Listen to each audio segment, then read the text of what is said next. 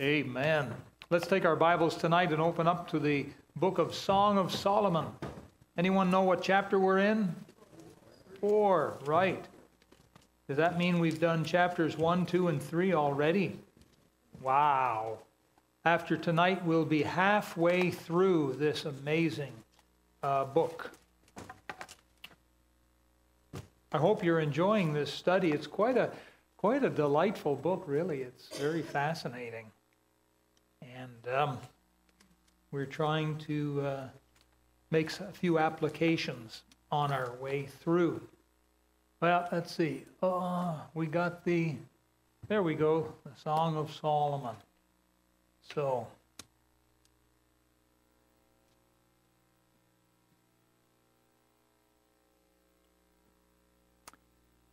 All right. Let's ask the Lord to bless our study. Let's pray. Thank you, Heavenly Father, for this wonderful book called the Bible. And here, just about in the middle of it, we find this real love letter. Help us tonight to learn. Please, Holy Spirit, speak with our hearts. Show us the Father's love and, and the Savior's love for us. It's so true. God is love. And we can only love him because he first loved us. We wouldn't know what love is, dear Father, if it wasn't for Jesus, if it wasn't for this blessed old book. Please help us tonight. Undertake for our frailty and our humanness, our short sightedness. Speak with our hearts, we pray in Jesus' name. Amen. Well, I just want to uh, remind you all that the uh, outline, the kind of rough outline uh, for uh, this sort of a basic overview, if you will, I got from Dr. Harry Ironside in his commentary, and he sort of gives the background on the book, uh, Song of Solomon, and I'm just going to race through it here. But King Solomon had a vineyard in the hill country of Ephraim, about 50 miles north of Jerusalem. He let it out to keepers consisting of a mother, two sons, and two daughters, one of them being the Shulamite. She ends up being the bride, and she has a little sister. The Shulamite was like the Cinderella of the family, naturally beautiful but unnoticed. Her brothers were likely half brothers. They made her work very hard tending the vineyards, and so she had little opportunity to care for her own personal appearance. She pruned the vines and set traps for the little foxes she also kept the flocks. Uh, being out in the open so much, she became sunburned. One day, a handsome stranger came to the vineyard. It was Solomon, disguised. He showed an interest in her, and she became embarrassed concerning her personal appearance. She took him for a shepherd and asked about his flocks. He answered evasively, but also spoke loving words to her and promised rich gifts for the future. He won her heart and left with the promise that someday he would return. She dreamed of him at night and sometimes thought he was near. Finally, he did return in all his kingly splendor to make her his bride. And so, just a little reminder for you as to where all this is going. And so, we come to chapter 4. And uh, there we go. That's our study tonight. Now, uh, in chapter 4 here, we have essentially the consummation of the marriage. Uh, at this point, they're now uh, husband and wife, and the, uh, the verses might be considered a little bit graphic, so we want to be very careful here in our commentary. But at this point, Solomon and his bride are now married. They are husband and wife. And so our outline is going to look something like this. Here we are. We've got God speaking. Um, Solomon. Remember that we said that it's, it's more than just a love letter, a sonnet between a man and a woman. It goes beyond that. And many, many conservative Bible teachers see a great parallel between the, the love between God and his people. The love between Solomon and his bride, the Shulamite, but the love between God and his people. And uh, many, uh, hundreds of books have been written on the subject of Song of Solomon. And some of them are really kind of strange and funny and weird, but most of them really have a lot of good things to say. And so, um, uh, if we're saved, if we're God's people, then this applies to us too. And of course, the scriptures indicate that we are the bride of Christ. Christ is God, our Savior here. And um, so, anyhow, in these verses, we have, uh, let's see if we can do this. There we are. Solomon describes her physical beauty. And so, uh, chapter 4, verse 1 Behold, thou art fair, my love. Behold, thou art fair. Thou hast dove's eyes within thy locks. Thy hair is as a flock of goats that appear from Mount Gilead. Um, back in the 70s, when I got saved in 1975, I guess about a year later, something like that, I discovered the book of the Song of Solomon. And I thought, boy, there's some interesting descriptions there. And I remember the man who was the, the pastor of the little church I was attending, he, um, he thought some of these descriptions were rather humorous.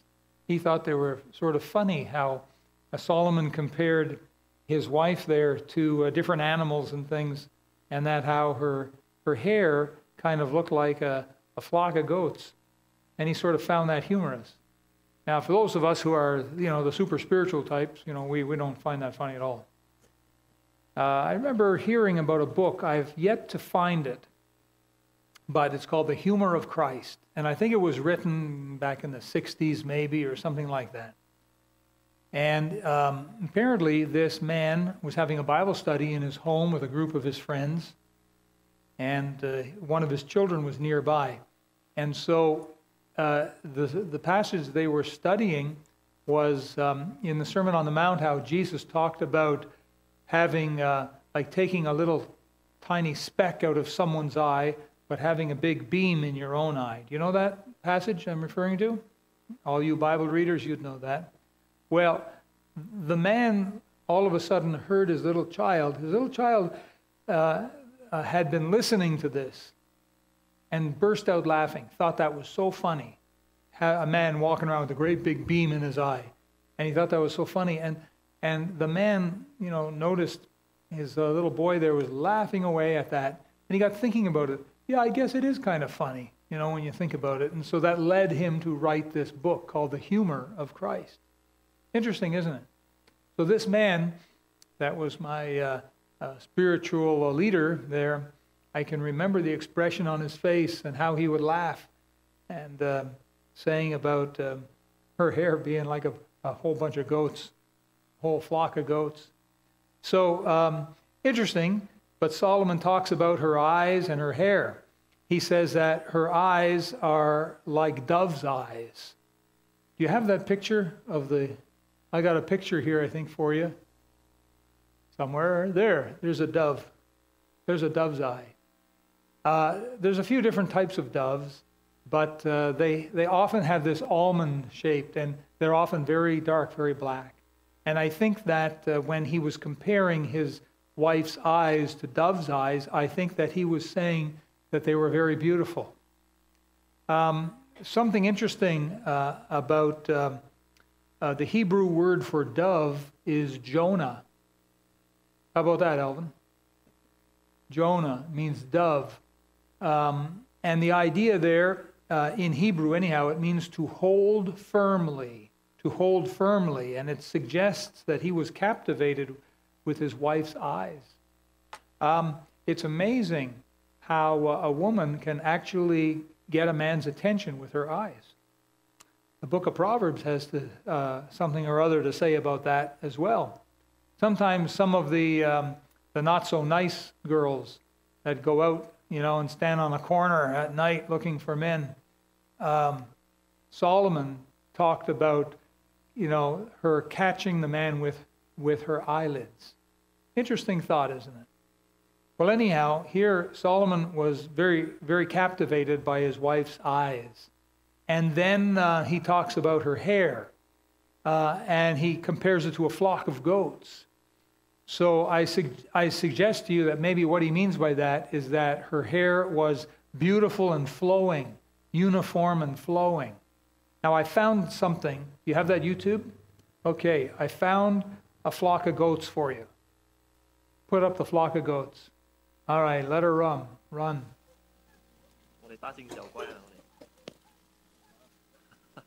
Right. There's, I don't know, thousand. Isn't that interesting? All the flock of goats. So it's just, um, I just thought you might like to see that. Because how many of us get to see a flock of goats? I couldn't find a flock of goats from Mount Gilead here in verse 1, but I did find uh, a flock of goats on, on the number one highway here for you. So there you go. That's what the flock of goats looks like. Well, um, let's go back to the, uh, the, the outline there. There we go. So he's describing her beauty. Now, verse 2 Thy teeth, now he's talking about her teeth, are like a flock of sheep that are even shorn, which came up from the washing, whereof every one bare twins, and none is barren among them. How many married men are here tonight? Raise your hand. Don't be ashamed. One, two, three, four, five, six, seven, eight, nine, ten. All right. Is that all the men that raised their hand? All of the married men? All right. Okay, you men. Have you ever said to your wife that her teeth are like a flock of sheep that are even shorn, which came up from the washing, whereof every one bear twins, and none is barren among them? When was the last time you used that line on your wife? Ernie, how many years you've been married? 53? You ever used that line before? Can't remember. 53 years. Wow. All right, Dennis, any? But did you ever use that line? Did you ever look her in the eye and tell her about her teeth? Talk about her teeth? You know, I can't say I have ever. it's, uh, it's quite a, a thing to say, isn't it, here about her teeth? Maybe it has something to do with her smile. A lot of men are captivated by their wife's smile. And I remember asking a husband uh, a couple years ago, what was the first thing you ever noticed about your wife when you first saw her? And he thought and he said, her smile. And uh, that's very true, that a woman's smile can be very inviting. Maybe also she brushes her teeth. Maybe it has something to do with that as well. Now, I have another little movie to show you, and of course, it's the sheep. it's kind of half the picture. You got? Okay, let her let her rip. Here are the sheep. They're going for a wash. Now, unfortunately, that's all I got. I don't have them coming up the other side for you. Ah, there. Bessie, move along there. There we go. Isn't that something? All those sheep. So you, at least you get to see them go down in the water, at least that. But I don't have a picture of them coming up. I tried. I really did. But I tried to find these things for you. Okay, let's go on to verse 3. Thy lips. So he now talks about her lips and her temples here. Thy lips are like a thread of scarlet, and thy speech comely. Thy temples are like a piece of pomegranate within thy locks. Uh, probably you had to be there, you know, to really appreciate this and grow up in that kind of culture. But he finds her lips and speech and temples very attractive. Verse 4 uh, he talks about her neck. Thy neck is like the Tower of David, builded for an armory, whereon there hang a thousand bucklers, all shields of mighty men. I, how romantic does that sound to you? You know, I'm, I'm giving him the benefit of the doubt. I think that maybe in that culture, like that really meant something. Maybe that was, uh, was much more romantic in Hebrew, you know, 3,000 years ago than it sounds in English today. But um, apparently, uh, he, he thinks that her neck is very graceful from the look of it. And uh, having a graceful neck, uh, that, that's a nice compliment. Uh, verse 5 Thy two breasts are like two young roes that are twins, which feed among the lilies. You say, Woo! Well, remember, they're married now. Okay, this is not talk between two unmarried people. They're married now, so he's allowed to say that, but he even finds her, her bosoms attractive, all right? Verse 6 Until the day break and the shadows flee away, I will get me to the, to the mountain of myrrh and to the hill of frankincense. Now, there's a lot of people have read a lot of stuff into that. But I think what Solomon is expressing is his desire for the wedding bed together. And that's normal. When two people get married, you know, they, they look forward to that, that honeymoon night. Verse 7 Thou art all fair, my love. There is no spot in thee. He says there's not even a blemish on her body. Verse 8 Come with me from Lebanon. That's up north in northern Israel there. Uh, Come with me from Lebanon, my spouse, with me from Lebanon. Look from the top of uh, Amana, uh, from the top of Shenir and Hermon, from the lion's den, from the mountains of the leopard. And he's, he's inviting her basically, come with me, come with me. Verse 9 Thou hast ravished my heart, my sister, my spouse. Thou hast ravished my heart with one of thine eyes, with one chain of thy neck. And so he's saying that she's having this ravishing effect on him. And I guess the more he looks upon her and you know, the more you know that he he extols her beauty, uh, the more he feels just under her ravishing power. The word ravish means to seize and carry off.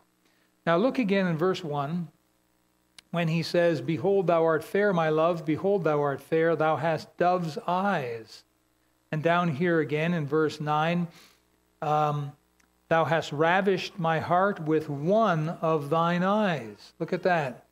And so her eyes were, were, were beautiful to him. Now, something I'd like you to look at, keep your finger there and go back a few pages to Proverbs chapter 5. Go to Proverbs chapter 5. And Solomon is, uh, from verse 15, he's, he's um, writing about uh, husbands and wives. And uh, verse 15 drink waters out of thine own cistern and so he's admonishing the husbands here, you know, to, to have, um, to be a one woman man uh, over these verses here. And uh, verse uh, 18, rejoice with the wife of thy youth. Verse 19, let her be as the loving hind and pleasant roe. Let her breast satisfy thee at all times, and be thou ravished always with her love. That means uh, let her seize you and carry you off. Let her love do that to you. Uh, allow her to do that to you. And so, back in Song of Solomon, this is what he's expressing: is that you've ravished me. You know, I'll follow you anywhere. You know, you could ask me the the world.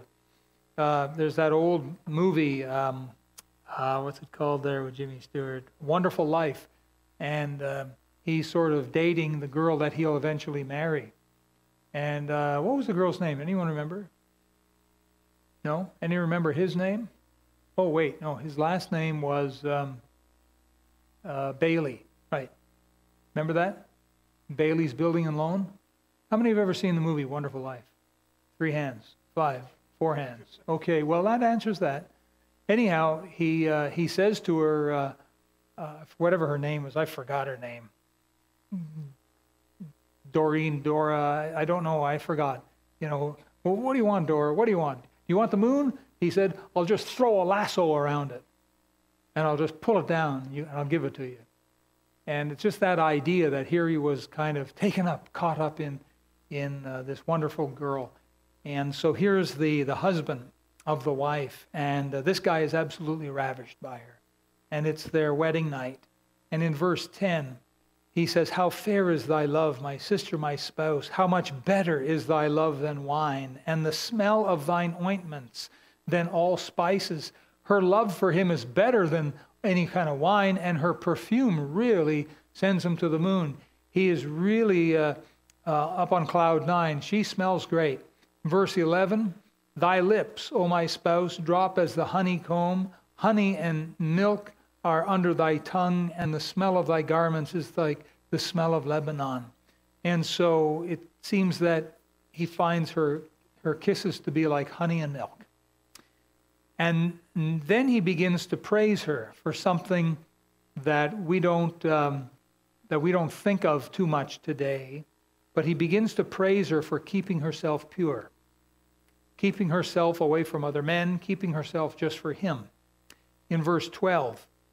He says, A garden enclosed is my sister, my spouse, a spring shut, shut up, a fountain sealed. And so she kept herself like an enclosed garden or a fountain that is sealed. Verse 13, Thy plants are an orchard of pomegranates, an orchard of pomegranates, sorry, with pleasant fruits, camphire with spikenard. And uh, he says that she's like a fruitful garden. Verse 14, spikenard and saffron, calamus and cinnamon, with all trees of frankincense, myrrh, and aloes, with all the chief spices. So he compares her to a, a garden of spices. The whole, the whole idea here is the, the closing in, the security, the purity, if you will. In verse 15, he finishes by saying, A fountain of gardens, a well of living waters, and streams from Lebanon. And so to Solomon, his wife is like a garden of fountains, like living waters, if you will. And so he has all these wonderful and marvelous things to say, uh, to, say to her in private. This is the, uh, the, the private conversation between a new husband and wife. And now, see, where are we here? We have our. Uh, no, we've covered that. There we are. And now it's her turn. And she has just one thing to say, and that's in verse 16. So let's look at it. Awake, she says. Awake, O north wind, and come, thou south. Blow upon my garden, that the spices thereof may flow out. Let my beloved come into his garden and eat his pleasant fruits. And so, after hearing all of his praises for her, she's very confident, she's very motivated, she wants Solomon and invites him to intimacy together. Now, remember, these folks are now married, so they got a license to say these things to each other, right? Now, let's conclude this chapter here. All this sounds rather sensual. So, how does any of this apply to the relationship between God and his people? How in the world do we get any kind of application out of what appears to be um, an X rated or forbidden conversation? Something that maybe should just stay in the, the bedroom there between husband and wife? Well, I have at least two observations for you tonight. The first observation has to do with intimacy. Intimacy. The marriage bed is the most intimacy that a married couple will ever have. The marriage bed. It's spoken of in the Old Testament and the New Testament. Likewise, the prayer closet is the most intimacy that a Christian on earth can have with God. The prayer closet. Now, it's normal for married couples to share a married bed, a marriage bed. If they don't, there, there could be something wrong. Now, I understand that there's times in life where they have to um, sort of exist separately, maybe even sleep in separate rooms, perhaps for some medical reason or something like that, or some other reason. But normally, that doesn't happen. Normally, the married couple, they share the marriage bed. And so normally, if they don't do that, something is probably wrong. Likewise, it's normal for a Christian and God to share a prayer closet. And if they don't, something may be wrong. That makes sense? It ought to. It is a normal thing for you and I to go and have intimacy, spiritual intimacy with our Savior, Jesus Christ. It's a normal, natural thing. And Jesus even told us in the New Testament, uh, But thou, when thou prayest, enter into thy closet, and when thou hast shut the door, meet with thy Father which is in secret. Thy Father which heareth in secret shall reward thee openly. And so there's just room for you and the Lord in the prayer closet. And that ought to be a normal activity. Just like when married people, a normal activity was, you know, at the end of the day, they, they go to bed. That's a normal activity for married couples. And it should be a normal activity for Christians every day to get alone with the Lord Jesus in the prayer closet. And if they don't do that, something could be wrong. And so the question is do you and I have spiritual intimacy with our Savior every day? And if not, why not? So that's observation number one. Observation number two has to do with beauty. A husband normally finds his wife beautiful in various ways, as Solomon found his wife beautiful and talked about her eyes and her hair and her teeth and you know different parts of her. And uh, in fact he didn't even find a spot within her. And so um, that's a normal thing for a husband to find his wife beautiful. But she makes herself beautiful for him. Um, it's normal for women to take time and take the care to make themselves attractive for their husbands. That's normal there's nothing wrong with that. That's very normal. But if she doesn't work to make herself beautiful, she's not giving her husband all the joy that she could be giving him. So maybe she makes herself look beautiful until he marries her. And then afterwards, then she, everything just goes out the window. I saw in the news, uh, it happened in, in uh, China. Yeah, maybe it was uh, two years ago that it happened now. But this man fell in love with this very attractive Chinese lady and uh, dated her and married her. And then uh, the next day, uh, saw her without her makeup. And he didn't know her, didn't recognize her. And so he had a fit when he found out that uh, what she looked like without makeup on and what she looked like with makeup on, they were so different that she, the man actually went to court to divorce her over that.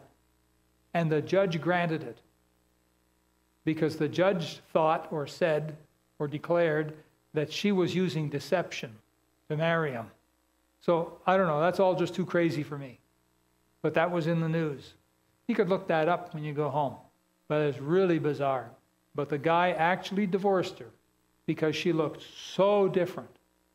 Now, you know, that's not for us to, to judge. Uh, that's a sad thing when that kind of stuff happens. When you marry someone, you're marrying a person more than a, you know, a can of spray paint or a, you know, bottle of whatever, you know. You're marrying a person. And uh, by the way, people change too. And over the years, uh, we change uh, physically and uh, emotionally and um, all kinds of changes and skin texture and everything you can think of. Uh, you know, things change. So you marry the person more than you do, um, you know, the, the physical body. You're marrying the person in there. But it's, uh, it's normal for a wife to make herself attractive for her husband. And if she doesn't do that, if she doesn't take the time and the care to make herself look attractive for her husband, she's not giving her husband all of the joy that, that maybe he needs or, or could have. Likewise, Christians need to work at making themselves beautiful for Jesus Christ. You say, well, how do we do that? I'll show you. If you turn back to the book of Psalms, Psalm 29.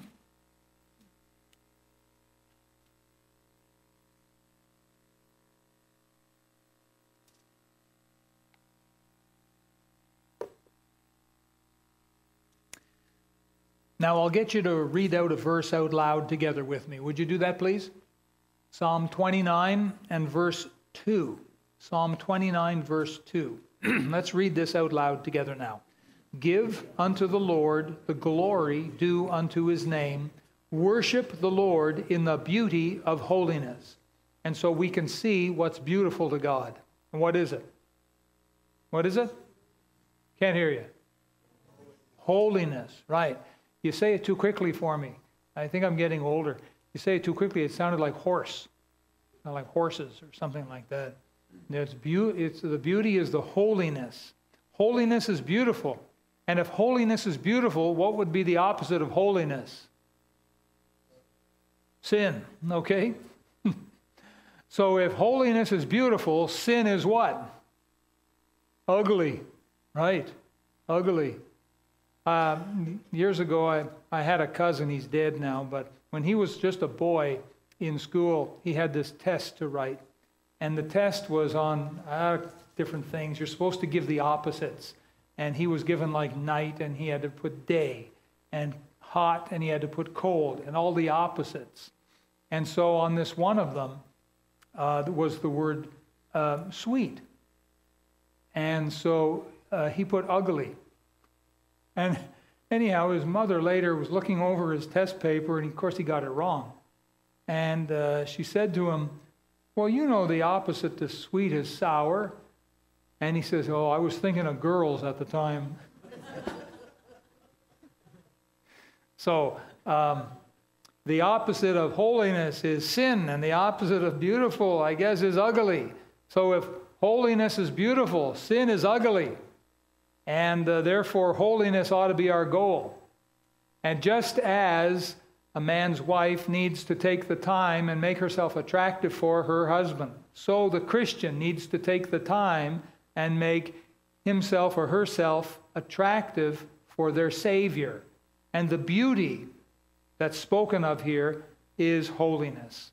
And sins and bad habits are like spots and blemishes, and they don't look so good.